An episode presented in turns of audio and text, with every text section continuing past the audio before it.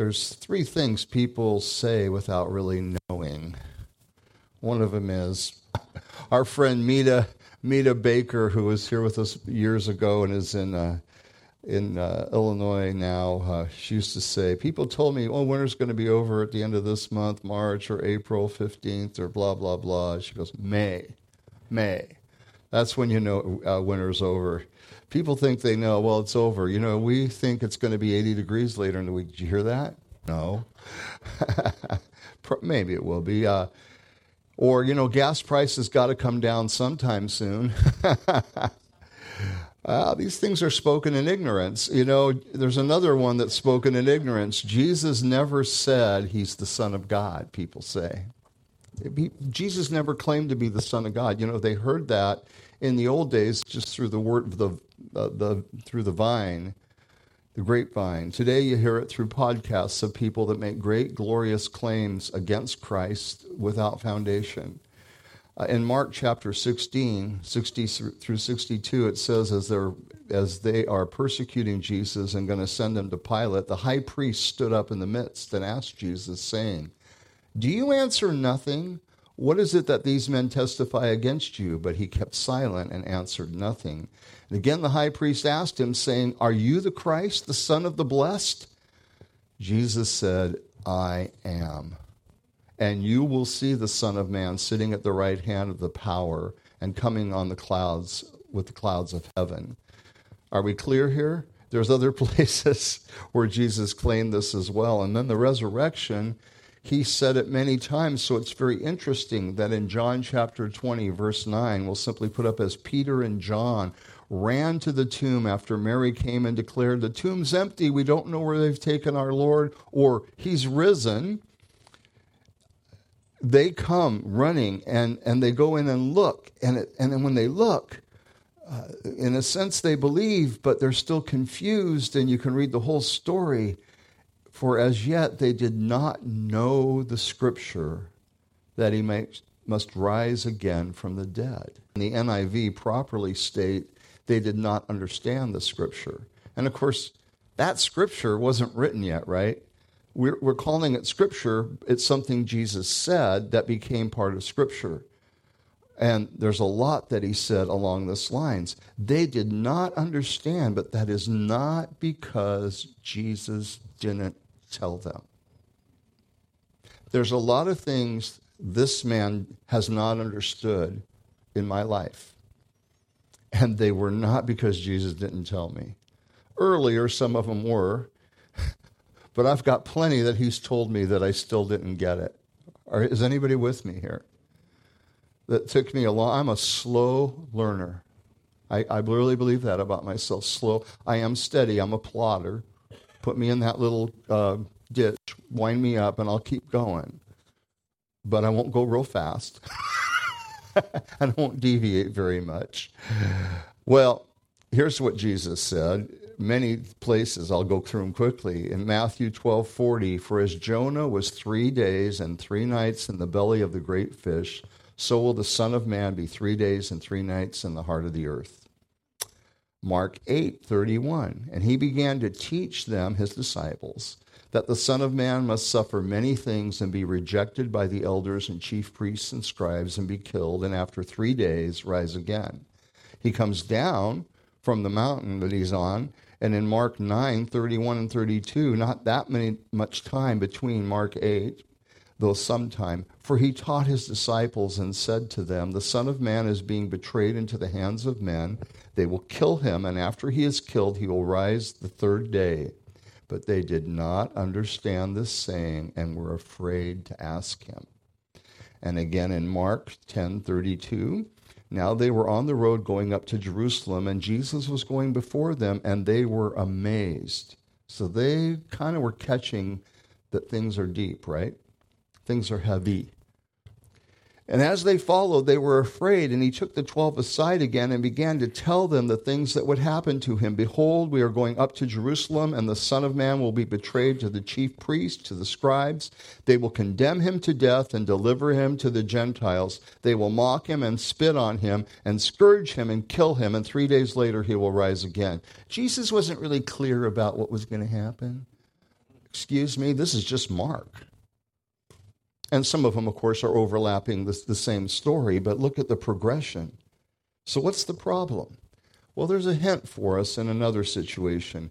When Jesus, after feeding thousands, hear him speak, when he had fed the multitudes and the, and the disciples had gathered up all these uh, fragments of bread that came out of a couple of little loaves, muffin loaves of bread, he warned them and said, Beware of the leaven of the Pharisees, which is hypocrisy.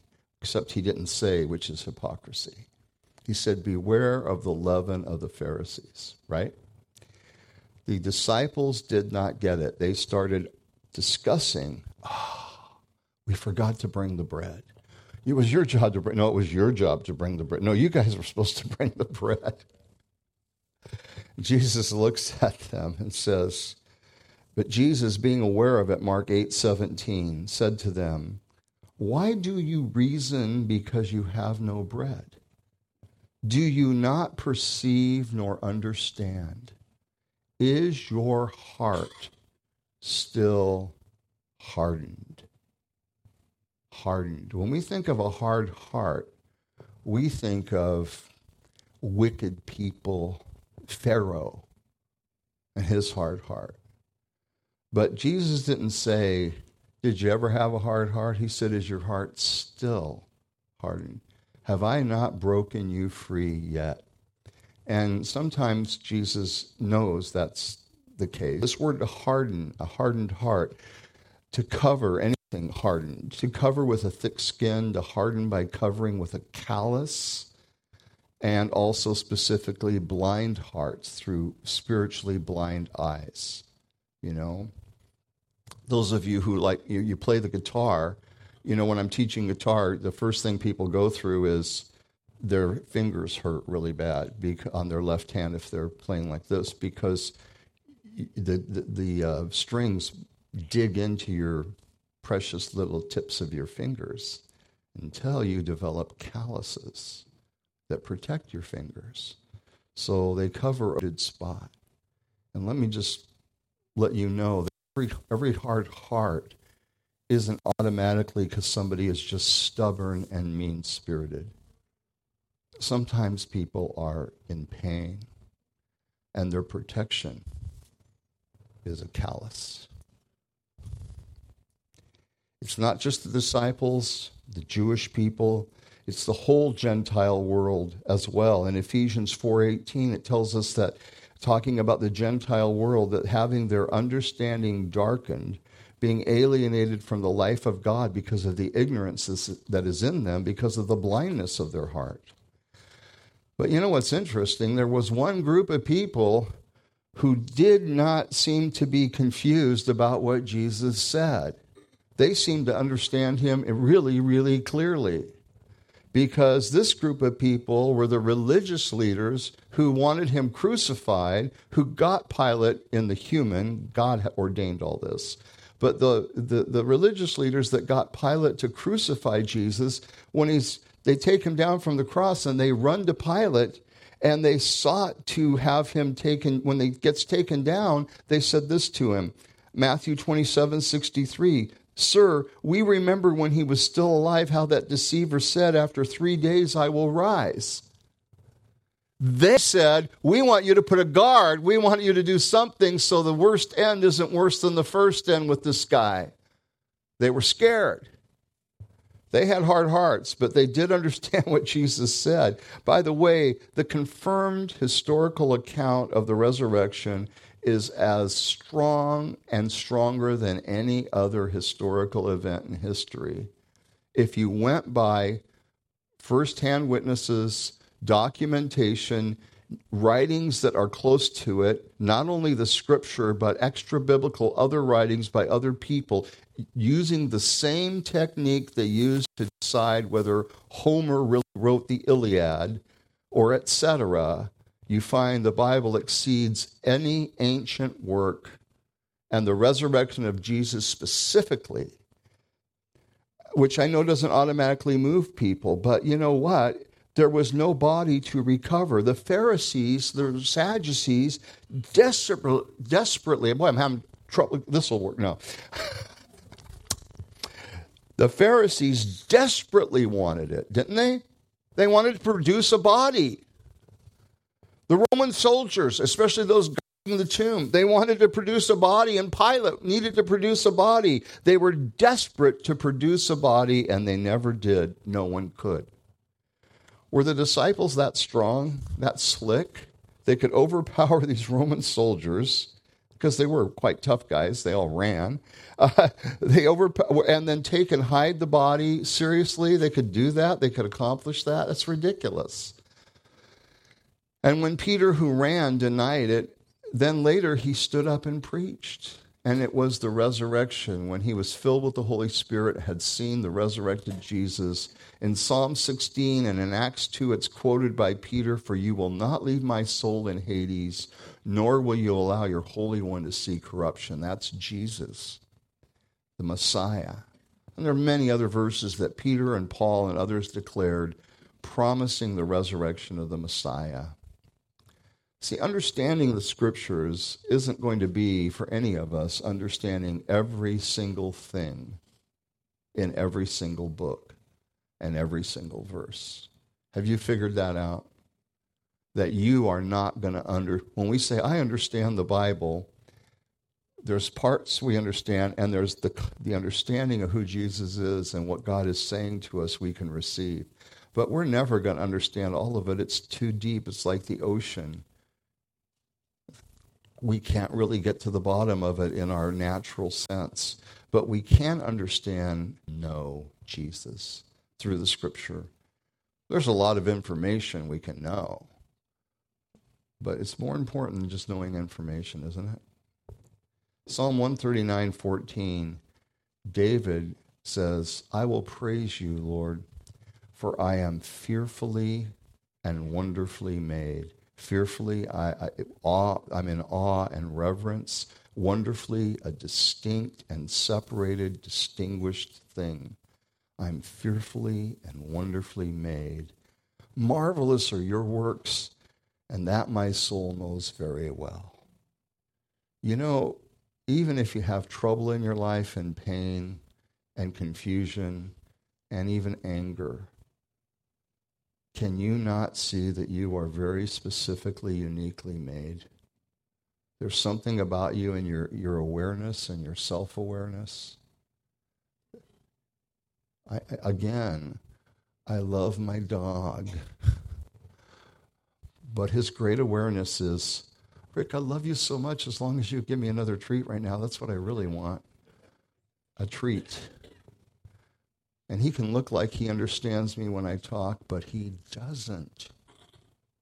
He can feel some pain or joy, but but any one of you I could talk to specifically act and you would understand what my dog does not. Because you and I are uniquely created with conscience and self awareness. Is it just David or special people in the Bible who are fearfully and wonderfully made? No. The Bible declares this, and God reveals himself. This is the reason not only preachers who get up and preach, but any person that loves Jesus and shares him with others, the reason we believe in doing what he said about sharing our faith with others as he opens the door is because we already believe that God reveals himself to every person. Force that down somebody's throat it is not my job to prove it. I believe it. God reveals, and I know people say, I've asked God, He hasn't revealed Himself. I understand that. I do kind of tend to believe God's word more than people speaking. And there's things you believe, even if you're not a Christian, more than what people say. So don't judge us for believing God's word more than people saying how they feel. Doesn't mean they don't feel it. But if the bottom line is God actually reveals himself to people, I have not just the right, I have the responsibility to believe him. He convicts every person, meaning His Spirit speaks to their conscience. John 16, verse 7 begins when Jesus is preparing to go to the cross. Nevertheless, I tell you the truth. It is to your advantage that I go away, for if I do not go away, the Helper, which is the Holy Spirit, which is Jesus and the Father in the Spirit, will not come to you. But if I depart, I will send him to you. And when he has come, he will convict the world of sin and of righteousness and of judgment and terrible things. And I'm just so mad at everybody. I'm ticked off at all those terrible, evil things people do. Well, no, that's not what Jesus said. I mean, he doesn't love it when we do terrible, evil things or when we do sinful things. No. On the other hand, it says, I will convict the world of sin because they do not believe in me. I'll explain what I understand of that. Of righteousness, because I go to my Father and you see me no more. And of judgment, because the ruler of this world, which means Satan, is judged. So of sin, because they don't believe in me. It's not the fact that we do sinful things, things that are less than God's perfection, things that are damaging to our own soul, things that are not perfection or rightness, but are wrongness and cause pain those things happen, but the sin that keeps you away and out of heaven, God's presence, the sin that condemns a person is the hard heart to God because you can be a really, really, really, really, really nice person to everybody around you. And we would all acknowledge, boy, that guy's the nicest guy I ever met.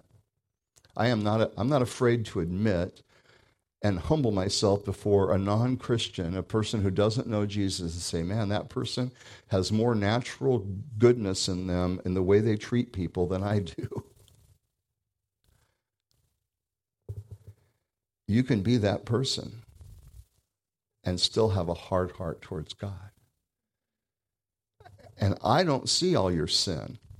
And I don't see all your flaws. And I'm not looking to sniff around them either. I got enough of my own problems. But God knows your heart. To rebel against God's authority in your life when He says to you, You need me and you're in rebellion doing this on your own without me. You need what I accomplished for you on the cross. That's how much you need forgiveness of your sins and cleansing. And when I say, or you say, or they say to God, thanks, but no thanks, I don't really need you. That is the greatest act of rebellion. You have a creator who made you, who defined for you what is good and evil, and who comes to you after, after suffering the payment for your wrong. And then you say, I don't need you. Well, somebody could say, but I, know, I just don't believe it. All I know is the Holy Spirit comes to convict you of sin and righteousness and judgment. Of righteousness also, it, see, it's the sin of unbelief. The sin of unbelief. And if I was making up the story, it would be a far different story it wouldn't offend anyone as best I could because I don't want to have anybody not be and and yet it would uh, not help anybody either because it would just be a story I made up. Of righteousness because I go to the Father. The resurrection, the ascension of Jesus fulfilled the prophecy and proved that he paid for our sin. So the resurrection is slightly important. It's proof positive, and it's God's righteousness being revealed of judgment. Satan is blinding people, keeping them from seeing their need for a Savior, their need for what Jesus has provided. And his power has been broken by Jesus' resurrection. And the Holy Spirit tells you that because he's alive and sent the Spirit to you. And we will know either freedom from this binding that Satan traps us with being released and to know God or way that is Jesus Christ. This is the gospel. So some nice people have hard hearts, don't really believe, maybe don't want to, for fear of what they might lose. Now, if you're sitting here, if you're listening, you're saying, this guy up here thinks he knows everybody and everything about everybody, all these blanket statements.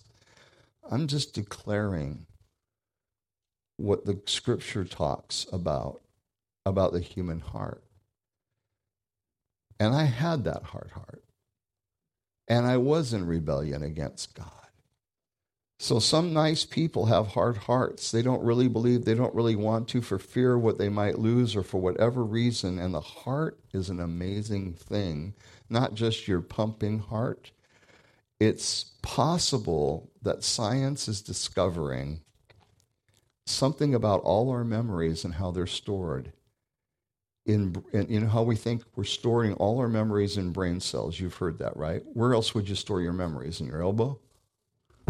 Go, you go the maybe yes. Well, especially, but but but you know, you would naturally think, and science has found deep connections to the brain and all of that. But something else has happened, and I'm not say, sitting here saying it's been proven, but this is interesting. Have you heard of, of heart cell memory? Okay. So, from the Nerve blog, and this is just one article of many studies from Boston University, 2009. There's tons of studies. They're continuing to work on it. There's debate about it, okay? Let me read to you. The theory of cellular memory states that memories, as well as personality traits, are not only stored in the brain, but may be also stored in organs such as the heart. This Harvard Medical School defined cellular memories as sustained cellular response to a transient stimulus. Basically, it will react in a certain way, and every time it is given this stimulus, it will have the same response. The best way to understand cellular memories is studying cases of organ transplants. One of the more famous cases included a woman named Claire Sylvia in the 70s. 70s. This woman received a heart and lung transplant from an 18 year old boy who died in a motorcycle accident. After her surgery, Sylvia had cravings she never had before, like beer and burgers. Poor Sylvia spent her life not knowing the greater things of life and culinary delight. But anyway, suddenly she had she had this craving it says for beer and burgers. After some time she contacted the family of her donor and was in shock to find that he enjoyed exactly those foods. That wouldn't be a shock for an 18 year old motorcycle riding boy, but it was in her case, and you understand that. Another extreme case, this is really something. This is documented. I checked three different sources to make sure it wasn't somebody's just, you know. Another extreme case was an eight year old girl who received a 10 year old girl's heart in a transplant. After her kill her, her dreams were so vivid that she went to a psychiatrist who actually believed they were real. It was found that the donor was murdered, and the recipient who had the nightmares described the man in such detail that the police were able to find the killer, and he was convicted of murder. Those of you who are with me all the time know that I don't get up here and look for sensationalized stories. I'm like the weakest person to bring in extra stories other than make like a joke story or some small thing. This, I was told this at a Passover, and I went and checked it out just this a week ago by a woman who her daughter had died suddenly, tragically, and she talked to me about. We were just talking, and she mentioned this and about getting over things and how the Lord has helped her not be trapped in the sorrow of the loss of her daughter, which is something only God could do. Are these things real? Is that really true that you store memories and repeated things always go to the same spot? Well, some of that's obvious to some of us, how things repeat in our lives. I don't know. It's debated. There's people that will get up and say this is nonsense, but they still can't tell why that girl was able to describe the murderer. I, I don't know. Here's what I do know you are fearfully and wonderfully made by God. And if anyone knows your heart, he does. He knows your heart better than you do. Are you able, some of you are really with me and some of you are not. Are you able to stop for a minute and consider that God knows your heart better than you? What does that mean?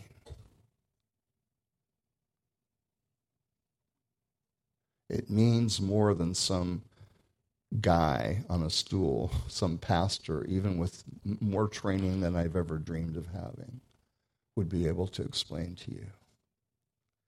At every Passover, I've been sharing do not expect a human being to explain the deepest things of God and his intricate workings in your heart because do.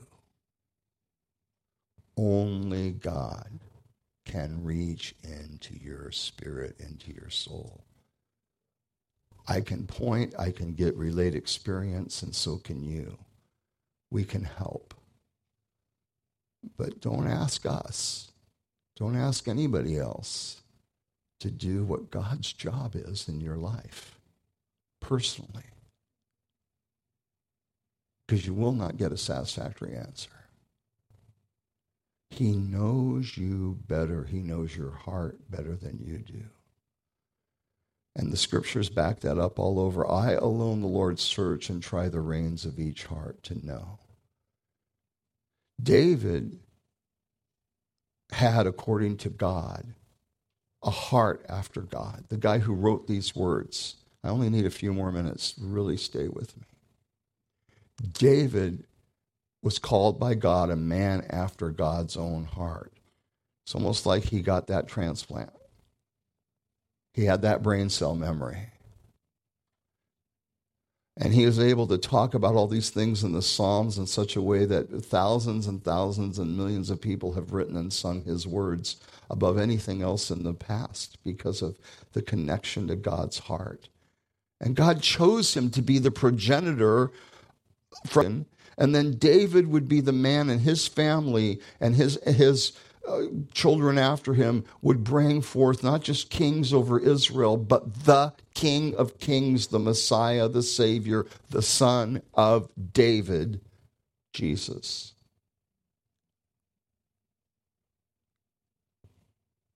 That's how we would come to our justification, and so would David through Jesus, even though he lived and died before Jesus came.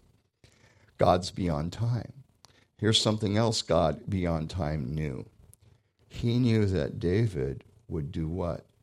Sin greatly. It's kind of hard to go past those two as being pretty serious stuff. Worthy of judgment without without clemency in the Bible, in the Old Testament. Yet God forgave David's sin.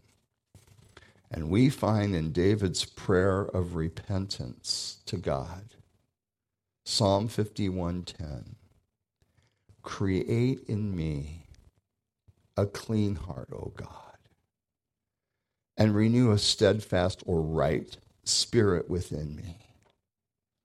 What does that mean?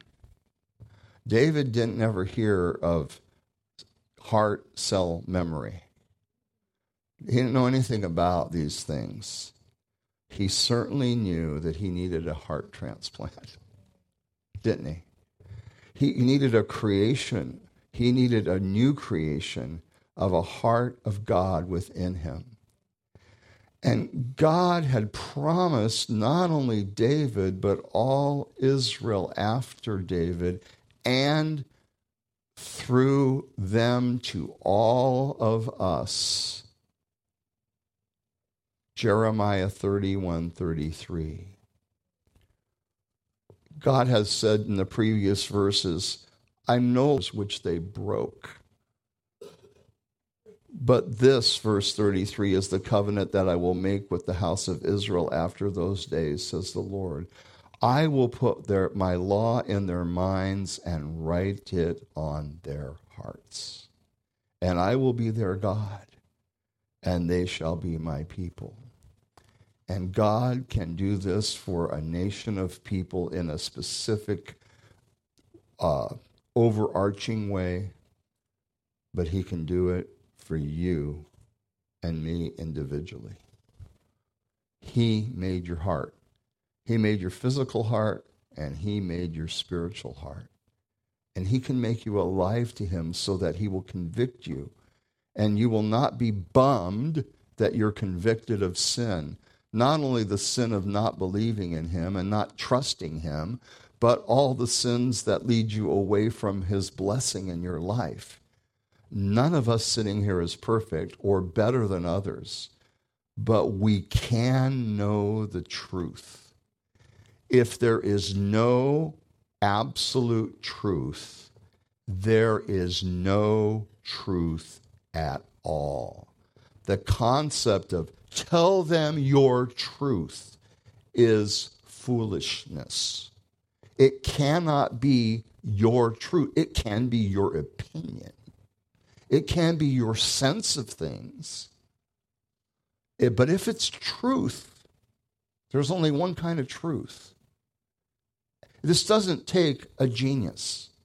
We've been duped because we want not not like every person that thinks differently is like got fangs and venom coming out. People with people who are really, really, really nice people who want to help each other. Maybe a lot nicer than me as people. Really compassionate, want to help.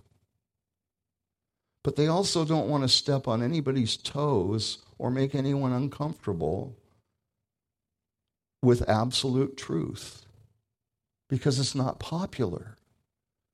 Do you realize how much our culture is driven by what is popular and what won't get you into trouble with other people? And if you live your life that way, you're in bondage to that fear of what people are going to think about you. Can you sit here today and say that you really know that the way you think is because you're really clear about it? Or have you been pressured to agree with the wind, with the way the wind's blowing. blowing. Which way is the wind blowing?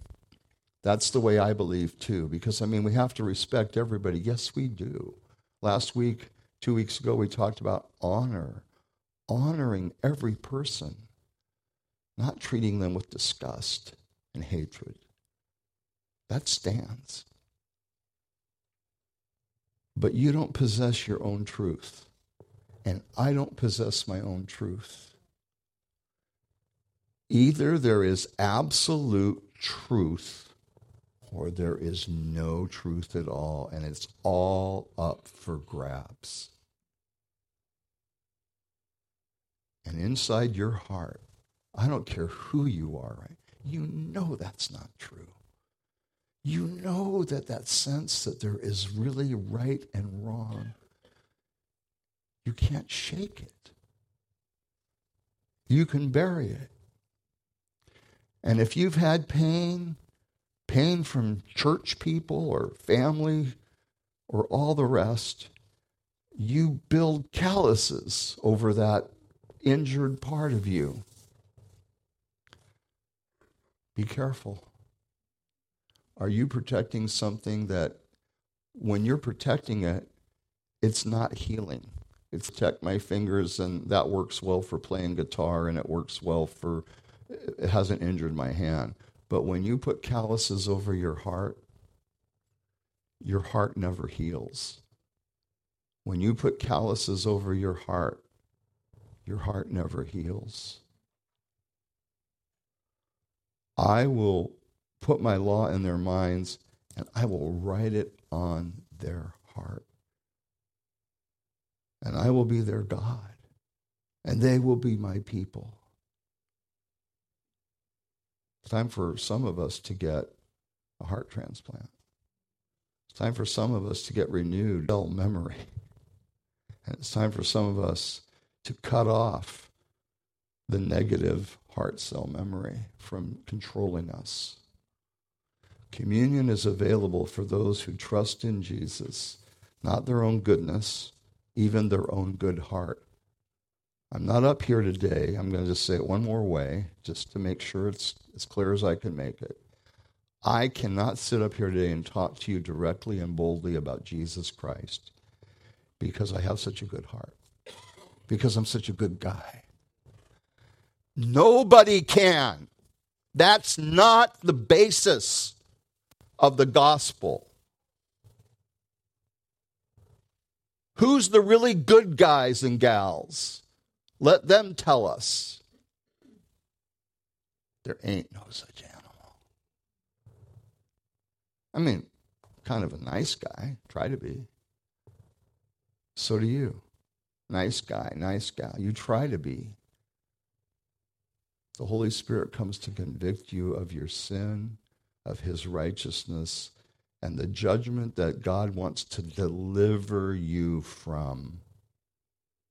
The prince of this world is judged. You don't have to go with him. But if you reject the love of Jesus Christ, make no mistake about it, and you die, you're choosing. Do not do that. There is either absolute truth or there is no truth at all.